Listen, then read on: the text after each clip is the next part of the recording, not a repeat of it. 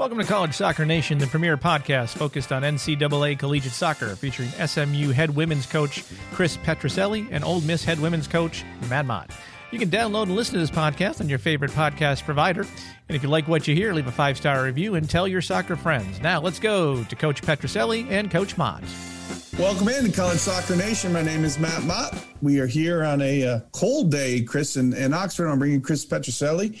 Uh, I think winter is finally is finally coming upon us. Uh, it's a cold day here, but we I think we have a great show. Um, Chris, how are you tonight? I'm good, Matt. It's cold here in Dallas as well. It's quite cold. I've um, had a nice uh, nice Thanksgiving meal. How about you? I did as well. A delicious, delicious Thanksgiving meal prepared by my uh, brother and our also our uh, producer Darren Darren Mott and his wife did a wonderful job. Smoked a turkey. It was uh, it was fantastic. Oh, great, great. Yeah. And you watched the you and you and Darren had a little uh, back and forth on Cowboys and the Washington well, team.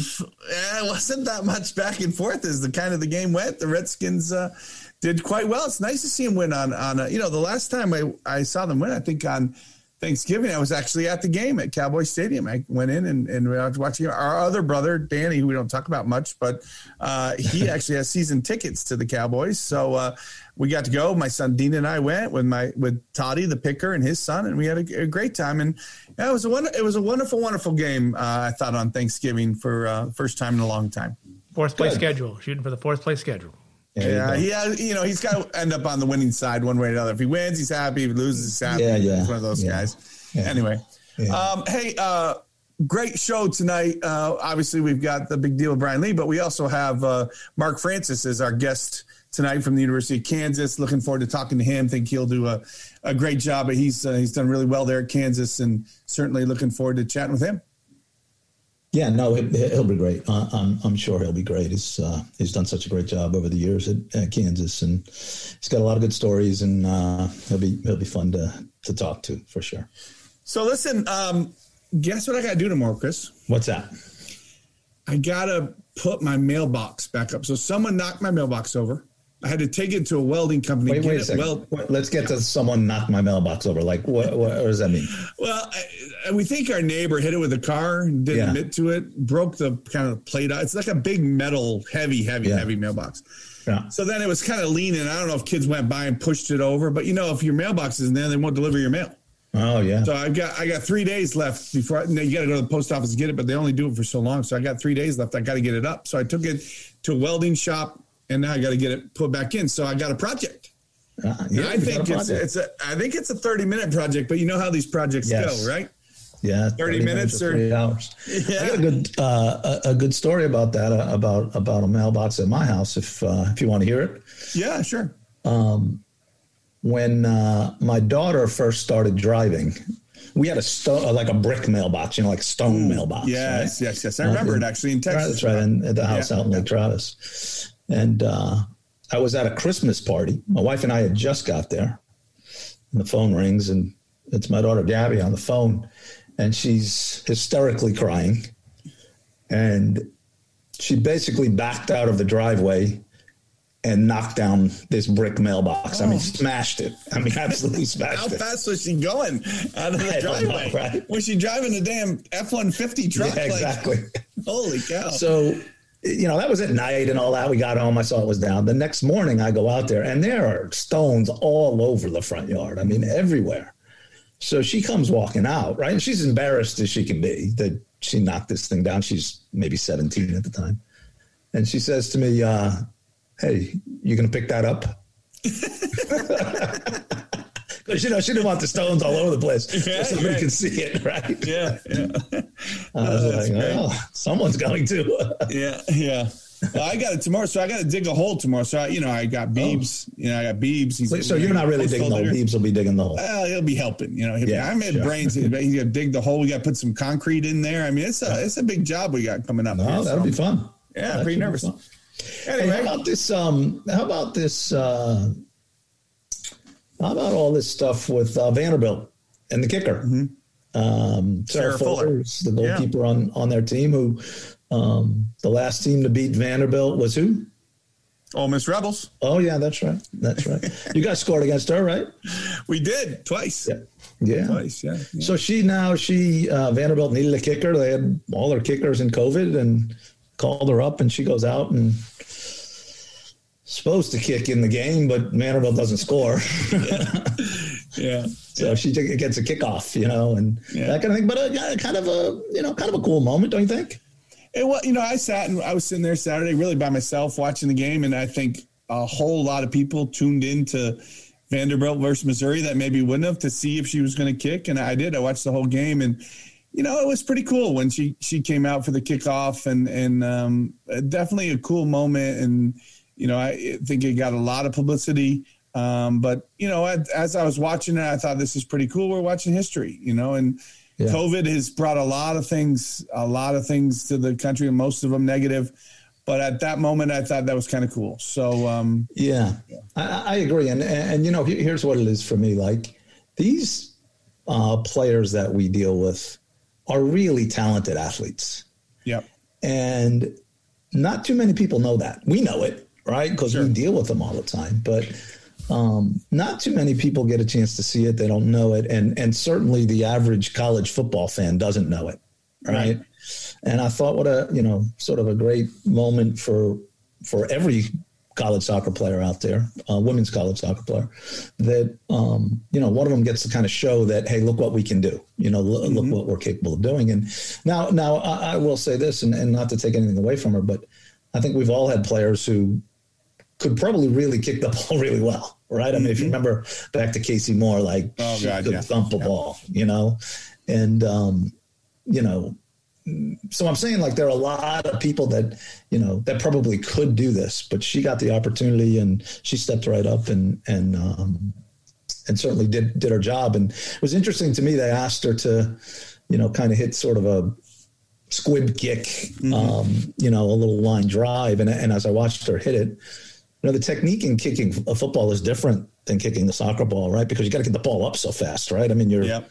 seven or eight yards away on an extra point and got these guys who jump up with their arms in the air that are six foot five and where you know a goalkeeper taking a goal kick is you know 12 yards away from everybody standing outside the 18 and the ball is a little bit more driven so the the technique is a little bit different but they they let her sort of use her technique that she knew and she hit kind of a line drive kick um, kind of a squib kick that uh, they end up downing so uh, just I think a great moment for for every you know uh, female college soccer player that's out there.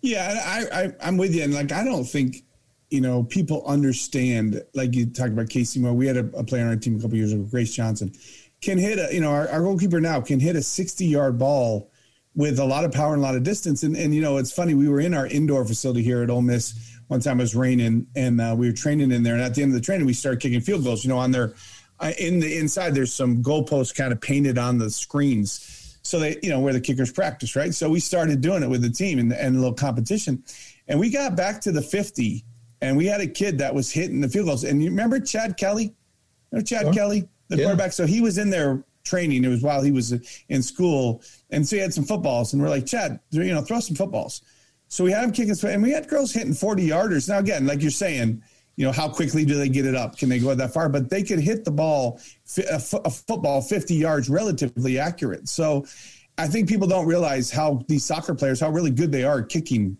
uh, whether it's a ball or a football so anyway it's, it's kind of neat and it was uh, it was cool to see for sure and, and good for her good for vandy you know they've had they had quite a week right Yeah, the.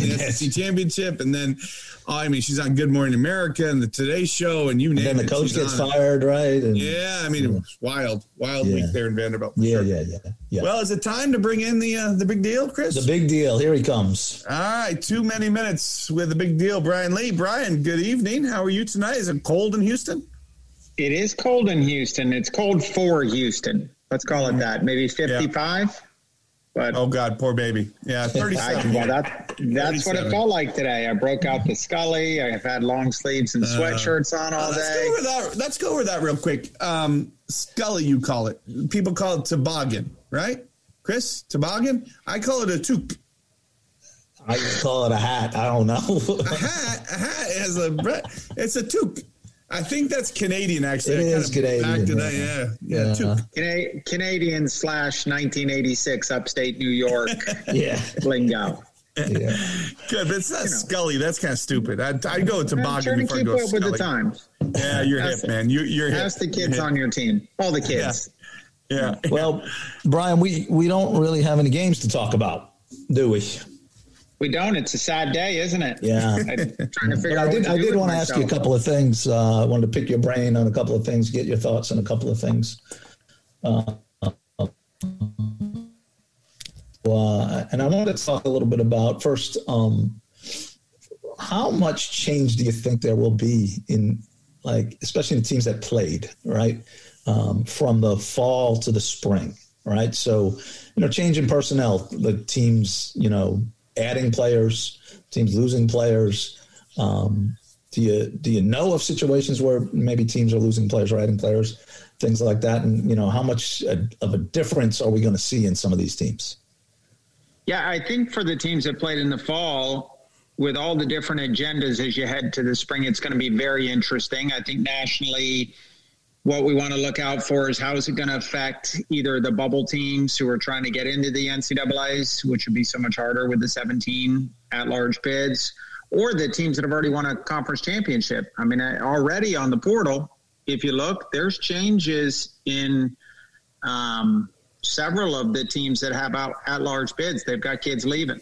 And with the grad transfers really jumping up with this fifth year of eligibility as everybody tries to do the gymnastics to make the money work to keep as many kids coming in, as, as fewer kids leaving as possible, it's going to make for a really interesting spring. You know, for example, Vanderbilt's got a great senior class. Well, you can't keep them all if they were just planning um, you know, to graduate in the fall. And I don't know how many of those kids are fall graduates versus spring graduates. Um, I know South Alabama's got several kids on the portal already, and they're going to be playing in the NCAA tournament. Will they be able to replace those kids with kids who are eligible to play in the spring and maybe strengthen their team if they've got scholarship money opening up? Um, so it's going to be a, a really interesting phenomenon and a one-time time thing we're ever going to deal with, hopefully. Yeah, but we are going to certainly see some, I would think, some bloated rosters right here in the next year or two. Oh boy, we're going to see bigger rosters and bigger activity on the transfer portal. Would be, you know, the early inclination. With big, bigger rosters comes less playing time, and I do think a vast majority of the kids on the portal aren't aren't unhappy with the school they're at. They just want to play more. So, you know, only 11 kids can play at a time. And especially as you start spread these games out a little different, be interesting to get Matt's opinion on just keeping your team happy when you're playing one game a week. You know, in, in a normal college season, we're playing twice a week. So maybe an extra 40, 50 minutes are out there for kids to play that, that doesn't exist if we all drop down to the one game a week as well. You have a, a thought on that, Matt?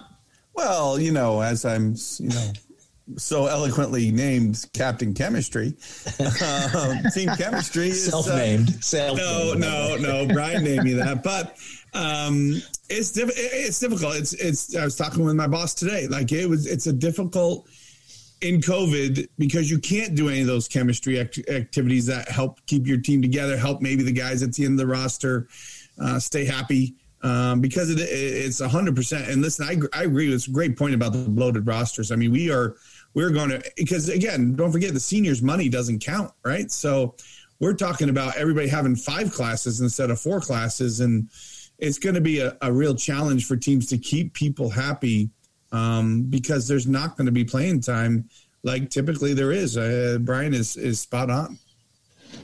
So um, I looked at uh, uh, a little bit of the, the history of, of players who were transferring and things like that, and went back to last year. There were uh, uh, 8,400 players playing in Division One, 2019. 8.8 percent transferred. That's uh, 740 players Wow. that, that ended up transferring. Um, and we're assuming that 2020 is going to be worse, correct? Or more. I, I don't know about worse, but more. I, more by the time it's said and done. yeah, for sure. Oh, for sure. Yeah. And and and here's the question that I have for you, Brian. Um, is transferring a bad thing? That's I mean that's such a good question, isn't it? Is transferring a bad thing in the moment? I think very rarely.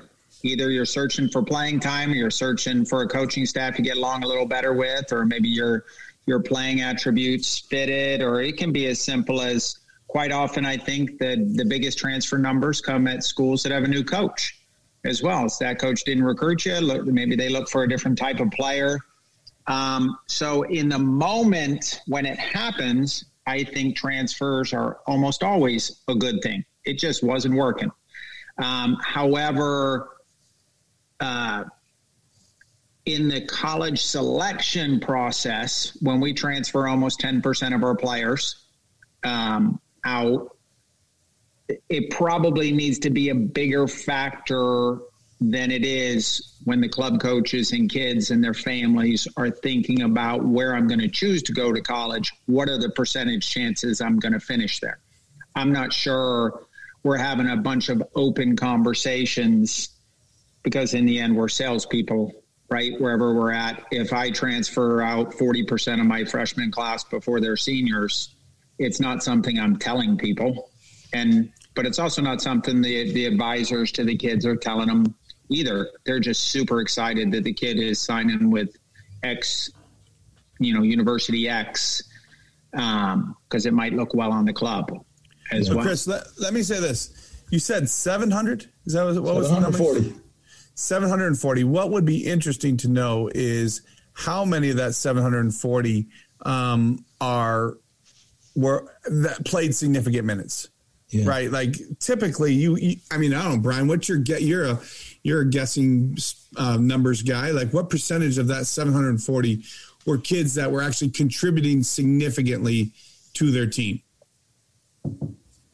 A small number, yeah. probably smaller than, so to, than. To answer, so yeah. So to answer that question, um, I think is uh, the, to answer the I think question Chris's question is that a good thing? It is a good thing if those guys that aren't playing to transferring because they want to play.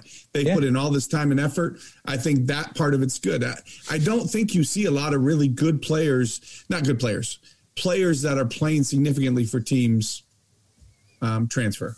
Honestly, I think that's true. Yeah, I think that's true.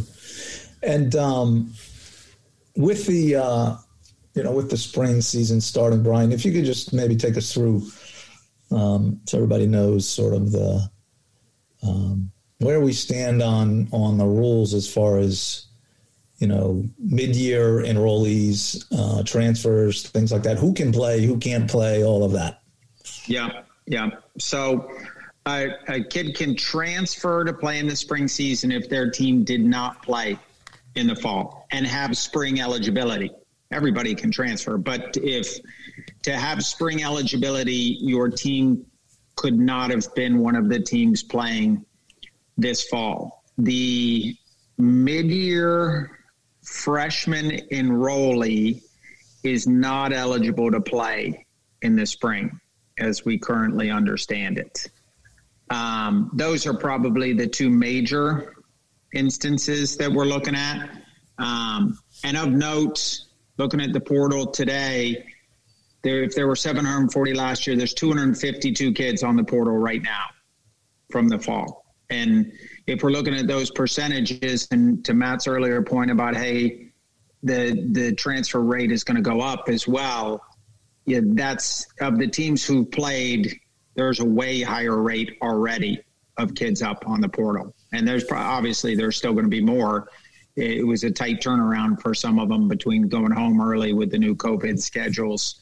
So who knows how many postseason meetings have have, have even been had by every program. Um, but that's the gist of you know in terms of the gist of the question you're asking about spring eligibility. That's where we stand right now. Well, I think a couple things to add to that, Chris. First of all, if you didn't play, if you played this fall, so in other words, an SEC team played this fall, but you didn't step on the field, you're eligible if you transfer, right? So somebody that didn't didn't play in the fall, yeah. they're eligible as well.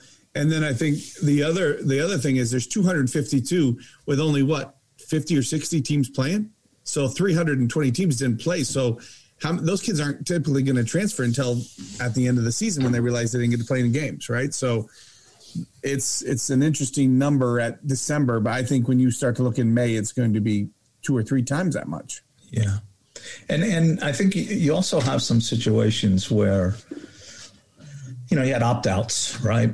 Right. Um, opt outs and um, and kids graduating in in December.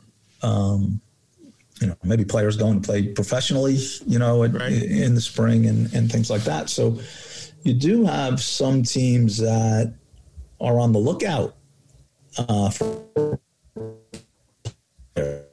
and to add, add to the rosters right now. Um, and and I think that you know where are they going to add from? Well, the only place they can really add from right now would be the transfer portal, right? I mean, that's that's about the only place you, you could add from. And again, transfer portal players who who didn't play. I don't. There's no other way to add to your team at the moment. Right. Uh, so it's an interesting, you know, the whole thing. It's it's interesting right now. I think we're all um, dealing with playing with sort of roster management, um, trying to get the numbers right, not only for for this spring, but but for next year and the year after, mm-hmm. and and then the impact then becomes on those 2021 recruits, 2022 recruits who, um, I think uh, there's just maybe less opportunity for those guys. Would you would you agree with that, Brian? Oh, that's 100%. And it's certainly the 21s who are left. I mean, if you roll in the dead period as well being extended, these poor 21s. So what's happened to those guys is now there's all these seniors who want to play an extra year that coaches need money for. So the uncommitted 2021 who now no one can go see Division One um, because the dead period's been extended till till April. They're in a terrible situation, and not just finding a school um, where they can get a scholarship, find a school where they can get on the roster because all of our rosters are expanding and we're all very cautious about you know how, how many kids are on the team because we're sensitive to playing time as well in terms of team chemistry. Um, so I, I think it, it's a really rough situation for the 21s, but for me, it's affecting the 22s as you talk to people as well because within the rosters, you've you've got those that age kid coming through the college roster who's keeping scholarship money for another year, um, even before you on your own team before you get into the transfer portal. So the 22s, uh, but you know they have the same dead period effect, but it's it's costing them some scholarship money as well for sure. Yeah. So I, I have a real, you know, I know this has been a pretty intense conversation about this, but I, I got a really important question for you, Chris. What is your recommendation for teams like, you know, we had a brand new facility built here a couple years ago and it's fantastic. We have a great locker room. And I remember the guy coming to me and saying, Hey, we're going to put 35 lockers in your locker room. I'm like, No, and make them a little bit smaller. And I'm like, No, no, no. We'll, we'll never have more than 30 players on the team. Well, right now, today, we're set for 31 players. So, what is your recommendation for people that don't have enough lockers for players? How do you What's my recommendation? Yeah, what do you do? Uh, build a new locker room. no, I mean you got to share them, right? I mean, well, yeah, first of all, so. you can't even use lockers right now anyway with, yeah, with COVID, right? I mean, you're, yeah. you're, not gonna be able to use it, but I, like they got to share them somehow. That's the only thing I can think of. I've spent time concerned about that. I want. I bet. I, I bet you. I bet you spend a lot of time on it. Yeah. yeah. Baby steps. Let Let's hope we get in those lockers. Yeah. Yeah. In the spring. For sure. Baby steps. Yeah. Well, I appreciate it, Brian. We appreciate your time and, and your insight, and uh, we'll, we'll hear from you next week. I feel very no intense, Brian. Like that was a that was a that was a really strong conversation. Informative. Really wow. Informative. Yes. Very good. No, no, Brian has lots of caps. You know, he, you know, uh, sooner or later, we're going to have to bring out the fun Brian and have fun, a fun time talking with him. It's always tight. He's using all these big words and intense. But anyway, uh, Brian, thanks. All right, boys. Wonderful again. All right. All right. Let's turn our attention. Yeah, Chris, let's turn our attention to our guest. Okay, Chris, we're going to bring in uh, uh, really our guest tonight. We're very excited about Mark Francis from the University of Kansas. Um, Mark, how are you doing on this fine evening? Doing great. Thanks, guys. Thanks for having me on. No problem. Our, our, first question we always like to, to hit you with, Mark, is is give us your and and people have really liked this this part of it, but give us your career path, how you've gotten to the University of Kansas. We know you've been there a long time, but kind of how did it how did it start for you in the coaching world, and, and how did you get to this point? Um, huh. I started coaching. I, I saw I'm, I'm, from England originally. I grew up in London. Um, I came over here to play in college, and in my infinite wisdom, thought I sounded like a good idea at the time. I'd play for four years and then go back to England, and um, didn't quite happen. I met my ex-wife and ended up just staying. But uh, but I started actually coaching when I was in college. Um, I played for Schellas Hyndman uh, at SMU. Uh, phenomenal coach and, and, obviously an icon in the American game, and learned a lot from him. Still keep in touch with him. But um, you know, uh, so I was in Dallas, and as an international student, you're not allowed to work technically. So um, I kind of illegally uh, did some club coaching, uh, really just to make money was really the reason I did it because uh, they could pay me cash and really enjoyed the coaching. And, and, after college, I was fortunate enough to play um, professionally for a little while, but I knew that I always thought I would end up coaching uh, in the end of it. Um, and then when I was playing uh, pro, I was all, I would always do the camps and things like that, and the clinics and the appearances you had to go do stuff with the kids because I really enjoyed it. Um, and then while I was playing, I uh, I was coaching club as well. This is back. I'm old, so this was back in the 80s, um, early 90s. So this was before MLS. You didn't really make much much money. You were really playing because you wanted to play. Uh, it wasn't because you were making any money. And so while I was playing, I was also coaching club. Um, and then I started coaching high school in Dallas, uh, Highland Park High School. Um, started doing ODP. I did North Texas ODP. Um, then I got on regional staff in the South region, um, and and really was exposed then to a lot of college coaches, um, and and kind of thought, oh, that would be kind of cool, you know, I wouldn't mind coaching college. And at the time, doing the ODP, the high school, um, and the club stuff, it was a little bit crazy, right? You're running around, you know, like chicken with your head cut off a little bit. Um, then I got an opportunity to, to coach in college, and and um, uh, coached five years at high school, and then I got an opportunity to go to South Alabama, the University of South Alabama, as the head coach there in '96. Um, so I went from Dallas, where I, I was at Highland Park High School, where we won two state championships my last three years. So I went from having one of the best teams at the level I was playing at, and nothing to do with me. We just had good good players at the school.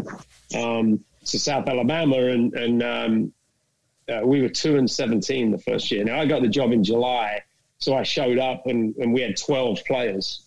So I put an ad in the school newspaper. We had five kids come walk on, um, but it was it was pitiful. So my assistant at the time was uh, Aaron Rodgers. That's the coach mm-hmm. at uh, Ohio University. So Aaron and I played together and he was at North Texas at the time. So I called him and I said, "Hey, mate, this is a random." But so he ended up coming down, and it was just the two of us. But there were training sessions where he and I would have to jump in the session just to get it to remotely look like soccer. I mean, that's how bad it was. Um, so anyway, we were brutal. And to be fair, I didn't know, I really didn't know anything about recruiting. I just know I'd had players in high school that had been recruited. So I'd been involved in the process from that side of it. But I really didn't know, uh, I hadn't been an assistant or anything like that. I really didn't know what was involved. So to be honest with you, I mean, I'm a bit forward sometimes, and I would literally back then you recruited them during their senior year, right? So, I mean, I remember one of the best players I got. I, I went and watched her in a tournament, and after the last game, and they're released by the coach, you're actually allowed to talk to him.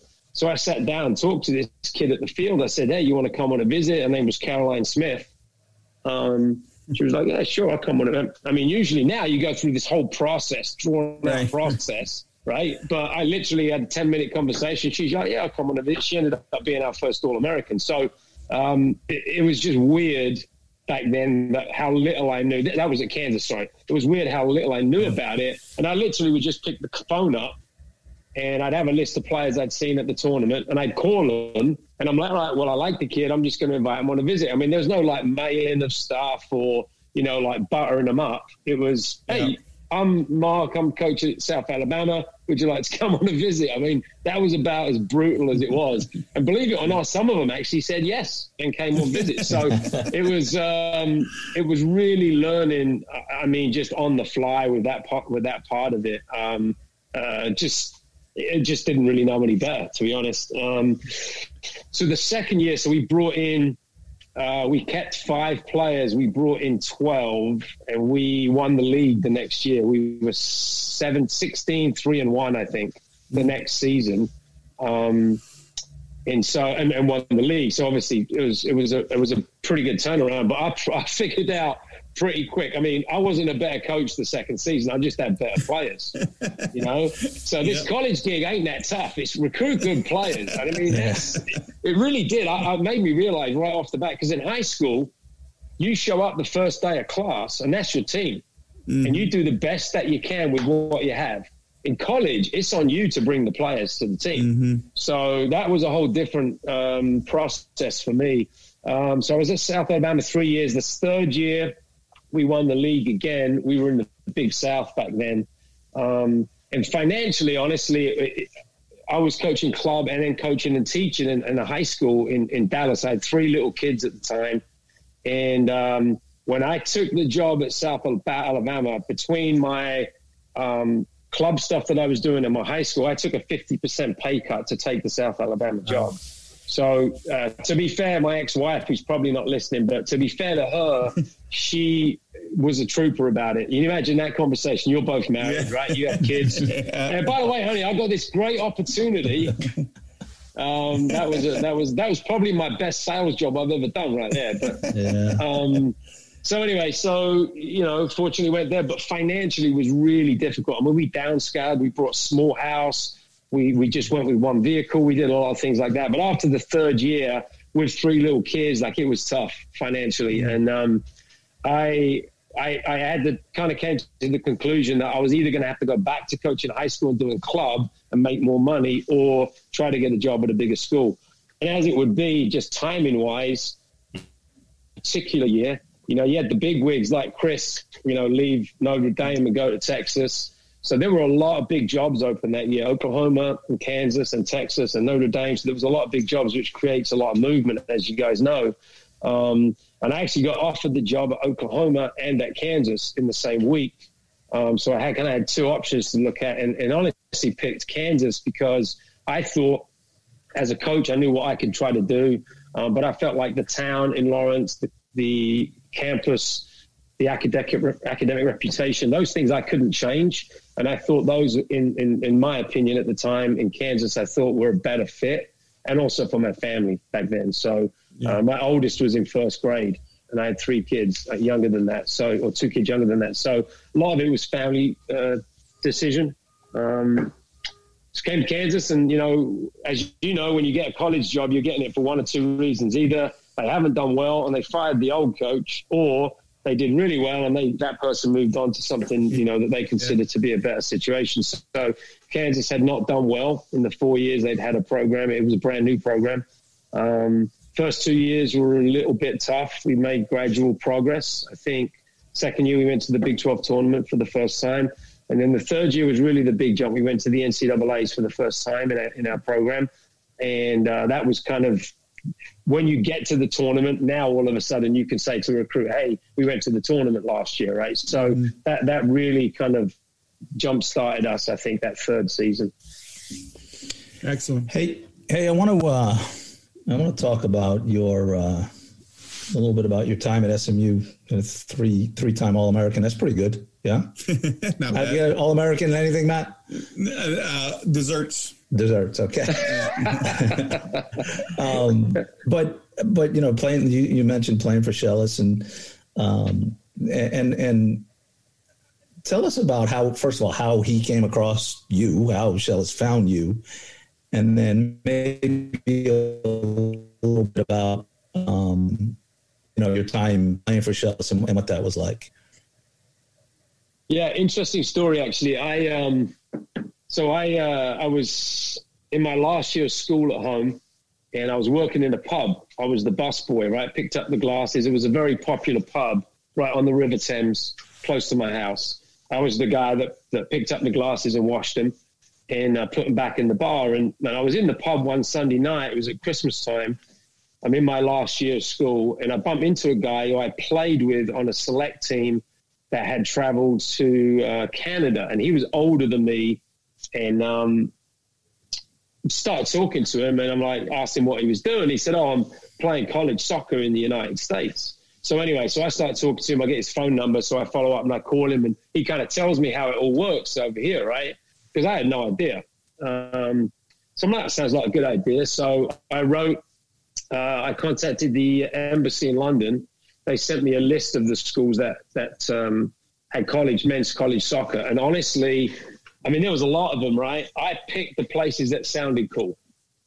New York, Florida, I, I, kid you not, California. I mean, I had no idea. Yeah. This is before the internet, right? It tells you yeah. how old I am. Um, so I sent off, I don't know, maybe 40, 30, 40 letters. Started getting some letters back. I mean, I had a decent resume as a youth player in England, and people were like, "Well, come the first year, pay yourself, and then we'll pay the second year if you, you know if you do well." And I got a lot of those kind of letters, and obviously I didn't have the money to do that. So, to be honest, I kind of bagged the idea. By now, it's like April, um, one of the schools that had I wrote to sent me a thing back, and they were in the top 25, and so they sent me a paper cut out from the newspaper of the top 25 teams. And ironically, a lot of them I'd already written to, but Eastern Illinois, where Schellas used to coach, was one that I hadn't written to. So I, I, had no idea who the coach was. I put Eastern Illinois soccer coach, Illinois, United States. That was literally what I put on the envelope. Well, Schellas ended up getting it and this was late, right? Now, this is, you're talking like March, April. Um, and I get a phone call. Schellas called me and said, Hey, I'm coming to England to do a coaching course. Um, saw your resume. Are you going to be playing during this time frame? So I said, Yeah. So I gave him the schedule. So he came and watched me play and, and offered me the spot. So, so I went to Eastern Illinois my freshman year, and, and that was where Schellas played there and had been there for a while. Um, we did really, really well freshman year. Then he got the job at SMU at the end of uh, the fall. Um, and I ended up transferring. So I played the, my last three years at SMU. Um, Schellas, you know, in, in, as a coach, obviously phenomenal coach, very demanding. Like that was what I always remember about him, like super demanding. Like just he knew what he wanted, he knew what he, his expectations were, and if you weren't toeing the line, I mean, he'd let you know. Um, I never forget um, one story. Um, this was my junior year. So I was an All American my sophomore year, right? And so my junior year, I was the only All American that year. So junior year, we're in training, and I had a girlfriend from Eastern that ended up transferring to SMU that year, and ironically ends up moving next door to me, and it was just a nightmare, right? and my head was all screwed up. And we're in training, and, and somehow Schellas always knew about stuff that was going on with his players, like off the field. I have no idea how, but he always knew. Well, he knew about what was going on with this situation. And my head was all over the place, right? We're in training one day, and I'm having an absolute nightmare, like absolute nightmare. And about 30 minutes into the session, Schellas basically says, Francis, like, you're absolutely killing this practice. You need to just leave the field and, and you're done for the day. And I was like, I mean, he'd never done that before with anybody, right? And I was just like, everybody's like looking around going, what the? So I'm like, all right. So I leave, I go in the locker room and training's finished. And he comes in, he goes, hey, let's go talk to my office. So we sit down in the office and he was like, look, he goes, I know what's going on with the girlfriend. He said, like, fair enough, you know, relationships, blah, blah. He gives that whole speech. And he said, but you have a responsibility to the team um, and to your teammates. Uh, and right now you're not withholding that responsibility. You know, you're the All American, you're the central midfielder, you control the game. If you're not doing that, we're, we're not we're not clicking, right? And it was a massive wake up call for me. After that, then I was fine. Like the rest of the season, I was able to separate, you know, those things. But that that was kind of how he was. Like he was really good at dealing with those situations. Right, he could have just let it go and not said anything, and I probably would have been an absolute nightmare the rest of that season. But you know, he dealt with it. Um, but that that was how he was. He was really good about that that kind of thing. Very cool. Um, I got a quick question for you, uh, uh, Mark. As I usually do, put you on the time machine. I'm going to take you back to Orlando, Florida, and you and Aaron playing Karen and I at UCF, and uh, when you were at South Alabama. And if yeah. you recall, I, I, believe it was it was close. We were good. You guys were. I think it was your, maybe your second or third year, and you had yeah. you know just kind of you were a good team and coming on to it, but we were big bad UCF who you know had Michelle Akers yeah. and all that right.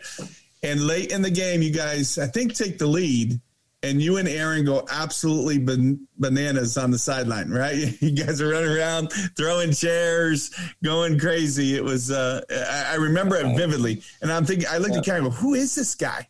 Like he's going, he's going nuts on the sideline. So uh, it was really Oh, fun. Hey, after you go two and seventeen, your first college season, you just get excited when you win, mate. That's all. Yeah, that's right. yeah, exactly, exactly. Uh, it was really funny. But uh, but moving on from that, so I got two things. First of all, I know it's it's KU, right? Why why is it KU instead? of- I know Kentucky's UK, but why is it KU? Is my first question, and then tell me about um, you know how difficult it was, you know, building that program at, at Kansas. To your first question, I have no idea. It makes no sense to me. It's Kansas University, but Yeah. we go by the University of Kansas. I, Yeah, you- You're going to Yeah. have to ask somebody who's way longer for a Jayhawk than myself because I don't know. Um, Yeah. I don't know the answer to that. Um, but the worst thing is when you're recruiting because we're blue. It's a different blue than Kentucky. When Sure. like a mom's coming around handing out the brochure and she says, "Oh, University of Kentucky," and I really have to bite my tongue. you know, but I know I'm as polite as I possibly can be yeah, Um, yeah. building the program. Um, I'll be honest with you. That, you know, the the last five years, we got a new stadium, uh, which is phenomenal, right? One of the Mm-hmm. Best in the yeah, country. Beautiful. Yeah. Um, but prior to that, it wasn't that that is, and that is really, it's a really nice stadium. Like it really is. It's phenomenal. It wasn't that, that that's so phenomenal that what we had before was okay. Because we, well, Chris knows because well, you guys played us. Yeah, yeah, Um, we had a field that had no lights. We had no press box. They brought in porta potties for the for the fans. Um, so it was really bare bones. And Right? kind of So uphill on one corner, right? One, Yeah, one yeah, corner, you had to like run up the hill to take a corner. kick. Yeah, yeah, we'll do. We do hill runs over there. Used to get fitness in. Um, so, um, so that was a challenge, right? I mean, as you know now, and it was no different than it's a bit of an arms race in recruiting, right? So, Yeah. we were playing on Fridays at. You know, you get to October, we're playing at four o'clock on a Friday, and it's tough to get people out. Even my own kids, my, my ex-wife could barely get my own kids to the game. So Yeah, that was sure. difficult in the sense of you bring a recruit in, you bring them to the game, and you know we were decent. We had a decent team, but the experience. You know, you're talking about. You know, back then you're probably talking 16, 17 year old girls, not younger like we deal with now. But that experience is totally different. Even if our team's good, even if we win, then going to a game at Texas under the lights, they have got a mm-hmm. good crowd, they're a good team. That experience is just very different. And we, Yeah. we couldn't we we we had to recruit around it. You know, we, we just couldn't. There's no way around it. It is what it is. And I was always told I'm I have I'm on my fifth athletic director since I've been here, and every athletic director told us, and I'm not knocking them, but hey, you'll have a new stadium in two years. So that's what we were telling recruits. We even had drawings. They even did up drawings at some of the point, right? So we're saying, hey, this is what we have now, but hey, this is what's coming, right? Because that's what we were being told. Um, so that was getting it was getting old. I'm not going to lie, you know, because you, you you're doing the work, you're getting the kid on campus because you've had decent results. Um, but then that experience was different, you know, and, and not to say we didn't get some of them because we did, but we also lost a lot of them because we weren't on an even playing field from a recruiting standpoint with, with, uh, aside from the soccer part, you know, the academics was good, all that other stuff, but the actual field, that experience was a big part of it. And we just didn't have that to sell. So we really had to push the other stuff. Our academic support was excellent. We have a good academic institution, all those things we had to really push. Um, and some kids, you know, went for it, some didn't. But um, but that was the, that was the really big obstacle for 16 years. We dealt with that, you know, and and uh, you know we've you know the last in the last five years, you know, we've been to the tournament four times and we've advanced to the second round. Last year, we went to the Sweet 16. But those teams that we have now, those kids on our team in the last four years, all came. Actually, our senior class last year, two of them are playing in the NWSL. Um, two of the other seniors are now playing pro abroad. But that recruiting class was the first recruiting class we had that on their visit watched us play in the stadium.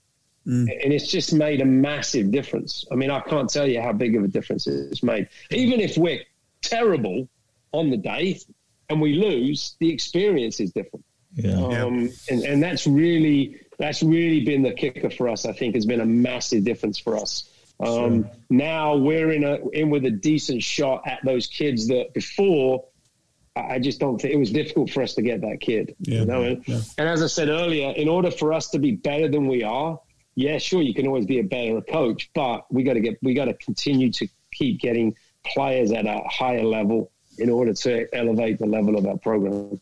Yeah.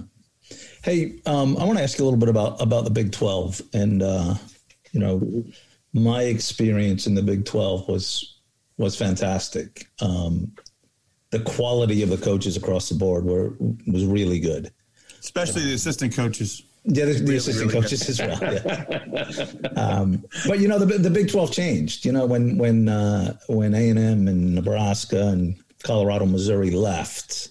Mm-hmm. Um, I felt like those were pretty big losses on the soccer side of it. Um, yeah. The addition of of uh, West Virginia obviously has helped, but talk to me a little bit about you know the difference of the the Big Twelve now compared to the Big Twelve, you know, during those days. Yeah, you know, when you were in the Big Twelve, I mean, back then there were, uh, I thought, mm, you know, maybe five very good teams. Would you agree with that? And then I think there was yeah. a pretty big four or five good teams, but then I thought yeah. there was a drop off right? Um, so I, I would say the very top, if you looked at the top two or three back then, I think they were probably overall better. But I think the difference now, excuse me, excuse me, COVID. the difference now, difference now, I think is, is I don't think the top two or three are as good as they were back then, but yeah. I think the parity is way more. Sure. So sure. the, the bottom t- the bottom of the league, the, I would say the bottom half of the league is a lot better. Yeah. And I think because of that, every game now is super competitive. Not that it wasn't back then, but um, my first year at Kansas, Nebraska beat us nine nothing. Yeah, there's, there's no remember, games like that. Hey, Mark, I remember uh, the first game we played against each other. At, uh, you were at Kansas, I was at Texas, and we were both in our first year, I believe. And uh, mm-hmm. at the end of the game, and I, I, don't even know who won. I have no idea who won the game. But at the end of the game, you know, we shook hands, and and you said to me, hey, "Good game," and I said, "It was actually." Kind of a bad game between two bad teams. you did say that. uh, you did, and you were right. and you were right. We both got better though. Yes, yes. He had yes. some good battles over the years. For sure. For sure. I think the one thing people need to understand is is Mark's style of soccer is really really good. I mean, they pass the ball, they compete. Uh, I think Kansas always is a difficult game and a difficult team, and uh, one of those fun teams. But like we talked with uh, with Billy Hempen when he was at Colorado, like same thing, like really good teams. I mean, you you look back then, like Chris is saying, back in the early days of, of the Big Twelve, and, and obviously it's great now, but those are some really good coaches, you know, John at Nebraska and Chris and Mark and Billy and, and the list goes on and on and on. And, and not just good coaches, but good soccer coaches, like playing the game the right way. It's it's nice to see because we don't always get that all the time. There are some, some yeah. teams and leagues out there that maybe don't play the the game as well as they used to. But let me ask you this: that change gears a little bit, but um, talk to us about obviously, you know, Kansas basketball is one of those Alabama football type uh, powerhouses in, in their sport, Duke basketball, that kind of level. Like, how does that help you, Mark? And and and to me, everything you see with Bill Self looks like he's great. Like, is there any any connection there, or does it help you in recruiting or with the program or any of that kind of stuff? It's always yeah, for sure, for sure. And I think you know any program it starts at the top, right? Bill's a phenomenal guy. His office is down the hall. The thing about Bill that's awesome is his office literally down the hall from me. So I, I see him probably every day the hmm. thing I love about Bill is in the fall, right? Let's say it's a Monday, you have a good win on Sunday. He'll say, "Hey, great, great win against Texas." No, no pun meant to Chris, but hey, great, great win against Texas on Sunday. Yeah, it looks like you guys are doing great. Like he knows what's going on with the other teams. You know, it's not just about um, you know, he's in the Basketball Hall of Fame now, but he knows he's that's the kind of guy he is. If you're walking down the hall with a recruit and you introduce him, it's not like he just says, oh, he stops asking where they're from. It's, oh, yeah, we got a kid from there. Yeah, yeah. Know, but he's very much a, a team player in that sense. Um, so I think that helps because obviously it's a, it's a very well known program. I think what really helps though is, is, you know, we, we try to bring kids in on visits and bring them to basketball games. Uh, because Allen Fieldhouse, it's it really is a one in a one a once in a lifetime type opportunity to see a game there. Every game is sold out, not now, but yeah. uh, sixteen thousand two hundred people. It doesn't matter who they're playing. They've sold out. Uh, I think it's like five hundred and something games in a row. Wow. Um, So that's going back a few years. Uh, so that exp- again, it's about the experience, right? You bring a kid in, they come to the game. It's thousands of people scream, and everybody's doing the different cheers and chants that go with our school, um, our school history and things like that. And they come away with a sense of the school spirit, and, and that's probably the biggest thing I would say is, yeah, it's basketball, but people care about sports here, right? Um, and so you're trying to correlate it to you know, it's athletics and sports teams here are important. We're in a college town. You know, there's no pro teams. They're all down the street, you know, Kansas City, but not in Lawrence. So mm-hmm. we're kind of the big show in town. So it does kind of help from that standpoint, I think. Pretty awesome. Hey, I want to go back to, uh, we had quite a, um, a lot of fun coaching the national team together. Mm-hmm. Um, it seems like it's great, great experience, by the way. Yeah, great, great experience. experience. I appreciate you inviting me to do that because I really enjoyed it. I mean, I already knew you were a good coach, but um, I respected how you ran that, and um, uh, it was actually interesting because it, you know that's in my career. That's the only time I've been an assistant. I've always, like, as a high school coach, right. Like, it was really bizarre for me. Yeah. And interesting, actually, it, uh, that was really interesting for me too. Like I wasn't the one making the final decision. Obviously, yeah. you asked all of our input, but um, but yeah, sorry, go ahead. Yeah, no, uh, but I want I remember, uh, and I'm going to tell a little story here, and, and you may want to finish it. We'll, we'll, see as I start here. Okay, you'll remember, I'm sure. So, um, as we know, Mark is quite an accomplished player, and uh, and still at that time was was quite a good player. Um, I know the story. So, so we're, we're having an inner squad and uh, we're short a player. So Mark says, okay, I'll jump in. Right. And he can, he can still play at, at the time. And, you know, he's in, you know, playing in with, you know, the 20 year old national team players, like, and a lot of good ones, you know, a lot of ones and, and you know, end up playing the World Cup and things like that. So um, he's playing on the match and on his team is Heather O'Reilly, right? Who um, is one of, you know, one of the great names in in our sport, and you know uh, was a great national team player and, and a great player at North Carolina and things like that. She's also one of the most competitive people you'll you'll ever meet. Right. Mm-hmm. Um, so she's on the team with Mark. Um, Mark, you want to finish the story now, or do you want me? No, to I'm gonna let I'm gonna let you finish. Okay. so they're playing this match, and the match is heated right? And it's the match at the end of the week, and guys are, you know, they're trying to make the team, right? And and that group a number of them were trying to were trying to make the full team, and this was their their stepping stone to the full team. Um, so they're going at it pretty good. And late in the game, Mark's playing in the back. I believe he's playing center back. And uh, late in the game, and I don't remember exactly what happened, but he made a mistake that led to a goal. Right? I don't know whether he gave the ball away or you know whatever it was. He made a mistake that led to a goal and boy, she jumped his butt hard. I mean, oh, yeah. went up and down both sides of him, and she got yeah. him. And and I'll tell you what, and even beyond that, like almost every other day, she was on him about that. You know, it was like, oh, she reminded me. It, it wasn't just that one instance. That's right. She reminded me. so it was I quite. Do, it was uh, quite I fun. do remember and, that. And, I, I think. I think the next time you asked me to jump in, I said no. I'm just kidding. I was like doing that again. I'm afraid of Heather. Uh, so what did you do, Mark? Do you remember? Did you pass the ball to him? What What was the mistake? You, you, know, passing was always my strength. I think it was probably more like somebody just ran by me. I would uh, think that was probably more yeah. along the lines. Yeah. And I just, I, you know, I don't remember how old I was then, but I couldn't keep up with her. Um, and she and they scored it. I think that's what it was. Yeah, yeah that's great. that well, listen, as as we wrap up here, Mark, and you've been great. We really appreciate it. But give us a couple minutes. We always like to do this with all of our guests and just you know kind of sell us your program and and what what you know you've been there a long time and have done an unbelievable job. Like what what makes Kansas great, kind of for you? Um.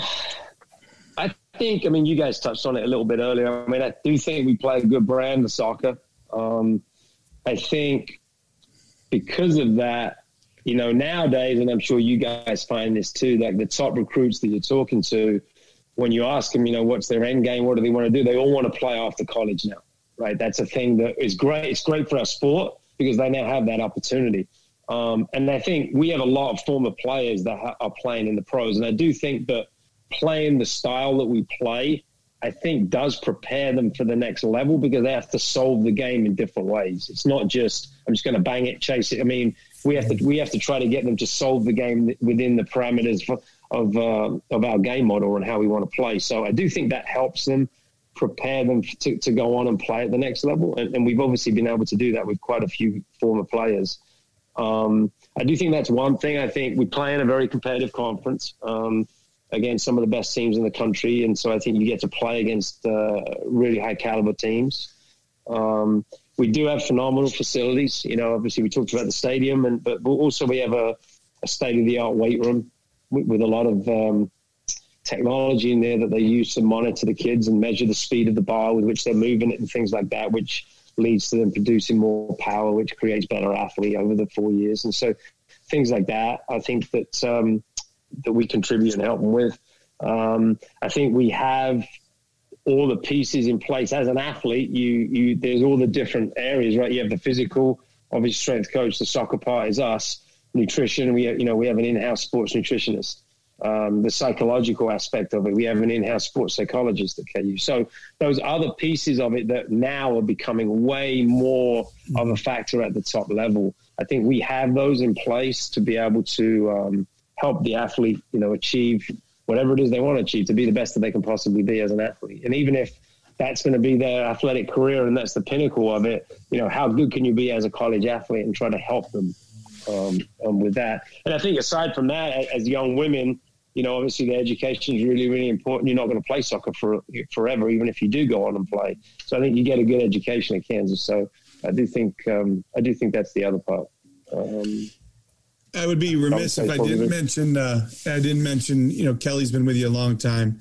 He's a fantastic yeah. assistant coach and great goalkeeper guy, and and just overall yeah. great guy, and uh, you know certainly yeah. uh, you know, has helped you that program really on the map and doing a great job there. Absolutely, sure. and, and and as you know, you know it, it's it's obviously as a head coach you're running it, but but you can't do it by yourself. You know the quality of your assistant coaches. I have two fantastic assistants right now. Kelly, obviously, as you said, Matt's been with me twenty all twenty two years, and uh, Laura Jackson's our new assistant. She's been this is our second year, and, and she's she's brought some new great ideas to to the program, and uh, extremely intelligent. You know, has a doctorate in exercise, uh, uh sports science, exercise um, sports psychology. So brings different different knowledge and different skill sets to the, to the table for sure. Well, you've done a uh, fantastic job there, and uh, I will say that anybody who uh, has a chance to play for you would be lucky because uh, you've produced great players, your team plays great soccer, and and clearly the results are there. So, uh, yeah, congratulations well, on thank you. a wonderful job there. I appreciate that. Thanks, man. All right, Mark. Well, we appreciate you coming on College Soccer you Nation. Bet. This has been great. Did a great job, a lot of fun, and and uh, we appreciate you. And we certainly will talk to you soon. Thanks, guys. Right, Thanks for having me on. Cheers, okay. guys. See yeah. Well, Chris, he was really good. Mark, Mark is great, and um, you know, always love talking to him. He's uh, he's first class and, and a really good coach, and you know, tw- I didn't realize 22 years. That's a that's a long time there. Yeah, and what a fa- he's a fantastic guy. And I and I tell you, like you, you know, we worked together. I brought him in with, with, the national team because I liked the way his team played. You know, I mm-hmm. thought he could be real helpful in in us trying to prepare this this national team as we were getting ready to play Nordic Cup. And um, I thought he was really good. Boy, as a as a um, as a coach and and training players and and working with the players, I, I, thought he was outstanding. And you could see the quality or hear the quality in you know in, in his voice as, as, he spoke today. So so um, it was funny hearing him say that was the first time he was an assistant. Was so on yeah. staff with the national team. Yeah. It's kind of interesting. So Chris, yeah. was he a better assistant than me? Oh, by far. Uh, mm-hmm. One week, huh? One week. Anyway, all right. Uh, let's let's go ahead and move on, shall we? Okay. so, what are we looking for this week? What are we looking forward to this week? Uh, for me, um, you know, I've started our uh, sort of planning for the spring for our spring season. You know, we, we spent the whole fall training and that kind of thing. But it's nice actually now to have some games in sight. So, you know, we started at a staff meeting today. We talked about, you know, how we were going to go about our preseason training. We talked about what our uh, our game schedule was going to look like and what our travel was going to look like and, and all of those kind of things. So something we haven't haven't done in a while. So I'm kind of looking forward to going through that process. Yeah, we uh it's it's funny you say we I worked really hard on our schedule today and starting to really come together. So, you know, we've gotten some parameters from the SEC. You know, SEC schools are going to be able to play nine games, one game a week. That's um, pending us getting some extra days from the NCAA. Um, you know, I don't know whether that's going to happen or not, but if it does, we'll be able to play nine games. They want us one game a week. So um, excited that our guys get to get back out there and train. And again, we're all still trying to make the uh, the NCAA tournament and what that's going to look like. So yeah, no, it's uh, it's back at it right after Thanksgiving, yeah. kind of back at it, and and that's good. Okay. Yep. Um, I didn't say it at the beginning, I forgot, but uh, I think we have a, a, really fun top five this week, right? The Power Five uh, yes. is uh, retail stores that are not uh, grocery stores. So retail right. stores that not online. Not online. You got to be able to walk in the store yeah. and buy something, right? Yeah. And yeah. and these are are again, I have to preface this a lot, and I don't know how you did it, but mine, these are the five that I most enjoy. So if I'm okay. on the road and I want to drive into somewhere, need to go somewhere, these are my five favorite places to stop. Right. So when, so Matt Motts. Yes. So when we yes. do the Power Five, I just want to make this clear these are our list, like the things that you know, like right. last week, these were our favorite side dishes and, and things like yes. that. Correct? Yes. Even though yours were terrible, and I, I okay. think I won. Okay, did, wait. I, did I win? Did I win? Did I win? Oh, you might have, but I want to discuss this a little bit before we get yeah. to before we get to this week. Um, so, is there something you would like to tell everybody about how you came up with your list last week? Not, not at all. I don't think there's no. anything to tell. I it's, understand it's that there was a corrupt deal that went on, and there was some collusion with one of the judges. Uh, Chris, you know, I, when you lose as often as I lose, I felt like it was time to get a little help. It just happened to work out that way. I would say. Let's just say, and I got to be honest. I've never tried that in my life, and and Darren had me try some at, at Thanksgiving, and I I'm not a big fan of sweet potato, but it did give me the victory. So you know. So what, you, do you want to come clean now and, and tell everybody what you did? I I called our buddy Mark Krikorian. I had a question for him, and his wife answered. Mark was actually out working in the yard, which for any of us to work in the yard, I think is is a little scary about the yard. Like I wonder how the bushes look, but he was trimming his trimming his hedges. So hopefully they looked well, but who knows? And I said, "Hey, Linda." What's your favorite? I said, here's the topic. What's your favorite Thanksgiving dish? You know, give me something that you really like. So she said she likes the sweet potato. She doesn't like dessert topping on it. So I went with it. And it, it got me the win. So. Well, I don't think the win should count because you had it was collusion with a judge. I mean, that's a little much. All right. So that's why I think it's really funny that you started this whole segment with, "Oh, it's my list, and these are where I go." that's all right. Let's get to it. No more of that. Okay. All right. All right. Uh, who's going first? Number five. You. Go ahead. I'll go first. Yep my number five um, is Costco. You can go to Costco, you can walk around, you can see all kinds of different. You can get a tub of peanut butter, you know, the, like the size of, you know, uh, a room, right? You know yeah, what I mean? Yeah, so yeah. I enjoy walking around Costco. Well, we both have camp stores in the summertime, right? Yes. Costco is. I'm a Sam's Club guy because we don't have Costco near me, but I'm Sam's Club. But I don't have that as my list, but it's a good one. No, I I, I, love, I do enjoy walking around those. You know, I go there and shop for camp and the the staff goes and buys all the stuff, and I walk around and shop. So anyway, uh, I one. mean, one of the problems I think we're going to have with the, these lists is like the kind of places that are in Dallas are very different than the places that are in Oxford. Well, mine are not all, and none of, none of mine are actually in. Well, one of them's in Oxford, so no, I have to go out for sure. Okay, okay. number right. five for me, Ed, Edwin Watts. I'm a big golfer. Edwin, you know, big golfer. It's a fantastic golf store. I go in there. I go in there. It's like my happy place, Chris. Like there's all kinds of great clubs. I can't afford any of them, but they're yeah. great clubs. It's a great spot. It's a fun spot. So Edwin Watts, number five for me. Okay, it's okay. Yeah, good. All right, okay. number four. Number four for me. I can't wait for your reaction. IKEA. I've been there once. It's you know my my in my closet behind me. I have an IKEA thing, but it's. uh It's got a smidge of frou frou to it, Chris. It's, it's quite got a smidge of frou frou. walk through there. It is. It's you know, I, I, the first time I ever went through it, everybody's like, "Oh, you know, it's that blah blah blah." And I went through it. and I'm like, "There's a lot of lot of lot to do about nothing, but some good stuff." I I don't hate IKEA. That's not bad. All right, my mine now, Ken. Remember, these are personal choices. Yeah. This is definitely one Linda Kokorian would not be on her list. DXL Big and Tall Store. You know, it's not easy to find clothing. You know, once you get past 2X, and I'm not saying I'm past 2X, but some things I might need a little bigger than 2X. It's hard to find in a lot of stores, but the DXL, they come through big. They come through big. I- I so uh, it's a great store. Yeah, it's a great store. I'm store. sure it is. I'm sure. Yeah, never been. Yeah, see, you've never been in. Have been, I mean, they have Polo, Ralph Lauren. I mean, all the top brands. Oh, okay. Very good. So anyway, DXL is my number Yeah. four. Okay. All right, number three for you. Number three, I think it's very similar to to your golf store. I, I said Dick's Sporting Goods because of the they've got the golf area where you can putt, Mm-hmm. you can hit in the bays, um, try different golf clubs. But then they also have you know the clothing, and they've got all the different kinds of um, sports equipment and uh, and things like that. So for me, it's it was Dick's Sporting Goods.